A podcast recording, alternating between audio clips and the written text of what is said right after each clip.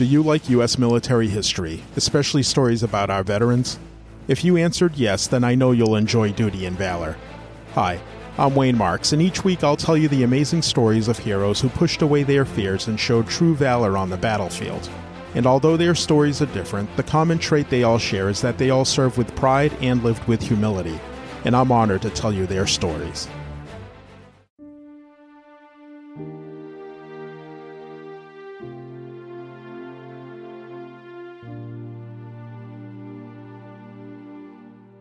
Welcome back, everyone. On today's episode of Duty and Valor, I'll tell you the story of a man who enlisted in the U.S. Army and then the Marine Corps, where he fought in two of the major battles in the Pacific during World War II.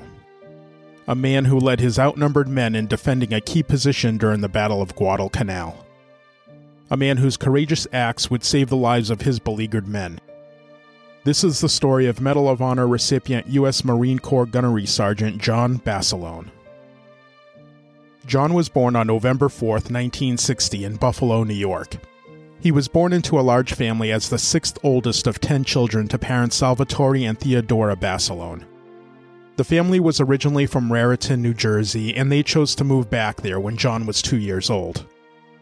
In New Jersey, he attended St. Bernard Parochial School before dropping out of high school. John was destined for more, and he chose to enlist in the U.S. Army in 1934. While in the Army, he was a member of the 16th and then the 31st Infantry Regiments. And it was during his Army service that he was sent to and fell in love with the Philippines. There, he began building his leadership skills as well as his weapons proficiency. He is also well known for being a champion boxer during his time in Manila. John was discharged following his three year enlistment and he returned home. He took a job as a truck driver, but over the next three years, he longed to return to the Philippines. He knew the quickest way to achieve this was to enlist in the U.S. Marine Corps rather than the Army. John enlisted in the Marine Corps in 1940. Following initial military training, he was stationed at Guantanamo Bay, Cuba. But when the U.S. entered World War II, he was assigned to the 1st Battalion, 7th Marines, 1st Marine Division, and they deployed to Guadalcanal in September of 1942. Guadalcanal and the Solomon Islands saw some of the fiercest fighting in the Pacific, and John was right in the middle of it. American forces had previously captured an airfield that the Japanese were constructing, and they renamed it Henderson Field. And it was there that John was part of a heavily outnumbered American force that was defending it from a Japanese assault.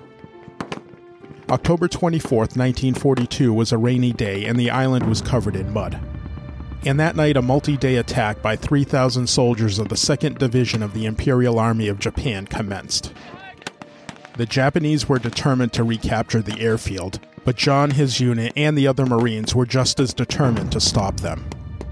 John was in direct command of two lines of 30 mm heavy machine guns and its 15 men. They were placed in a position guarding a narrow pass by a river, a pass that the Japanese needed to cross as part of their plan to reach the airfield. They attacked the American position with mortar, grenade, and machine gun fire as they sent waves of men racing at the American lines. The first men reached the razor wire perimeter where they were killed, but the subsequent men used them as a sort of bridge to cross the barbed wire, which allowed the assault to continue towards the Americans.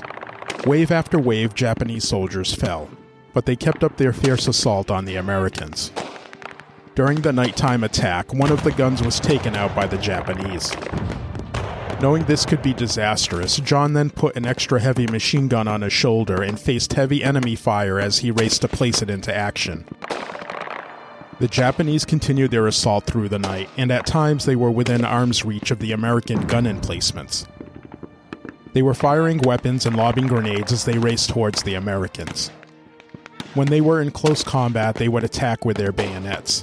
This led John to place his Colt 45 within easy reach, and when he heard the shouts of look out, he would instinctively grab it and take aim at the closest Japanese soldier, shooting them before they could injure or kill John or his men.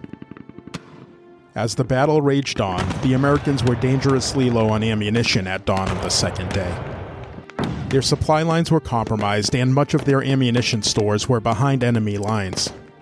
John risked his life and fought his way through the attacking enemy to gather and distribute ammo to his gunners. he was also continually swapping out barrels, repairing the guns, and clearing the ammo belts of mud in an effort to keep the guns firing at the relentless attack. At one point, he also found and repaired another gun and manned it himself. The number of dead and dying attackers were increasing to the point where they were piling up so high in front of the gun emplacements that the gun crews had to reposition their guns in order to shoot over them.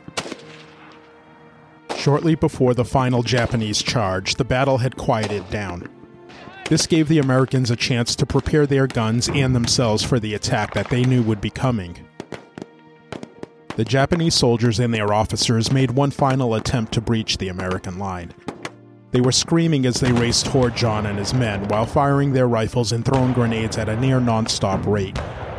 But the Americans had placed their guns so that the Japanese were charging and sometimes even crawling into a crossfire which stopped them from ever breaching the American line.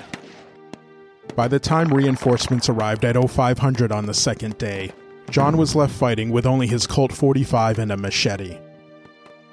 He was credited with killing at least 38 enemy fighters, as they were found directly in front of his gun emplacement. The Japanese failed to recapture the airfield, and they never made another serious attempt to do so. Sergeant Basilone's valiant actions during this battle led him to being awarded the Medal of Honor at a ceremony in Australia in May of 1943. On September 19th, Sergeant Basilone returned home where a crowd of approximately 30,000 people greeted him with a hero's welcome. He was then sent across the U.S. on a war bond tour, but he never felt comfortable and asked to return to the war front. His request was denied, and he was even offered a commission as an officer and a position as an instructor to remain home and raise money for the war effort. He graciously declined both offers and continued his appeal to return to his men. His request was eventually approved and he re enlisted in the Marine Corps in July of 1944. John was at Camp Pendleton, California for training when he met Lena Riggi, a sergeant in the U.S. Marine Corps Women's Reserve. The two quickly fell in love and soon married, just before his return to combat. Sergeant Basilone was assigned to the 1st Battalion, 27th Marine Regiment, 5th Marine Division, and was with them on the day that the invasion of Iwo Jima began on February 19, 1945. The Battle of Iwo Jima would end up being one of the bloodiest battles of World War II. The Americans wanted to capture the island and its two airfields. The goal was to use these airfields to launch bomber attacks against the Japanese homeland.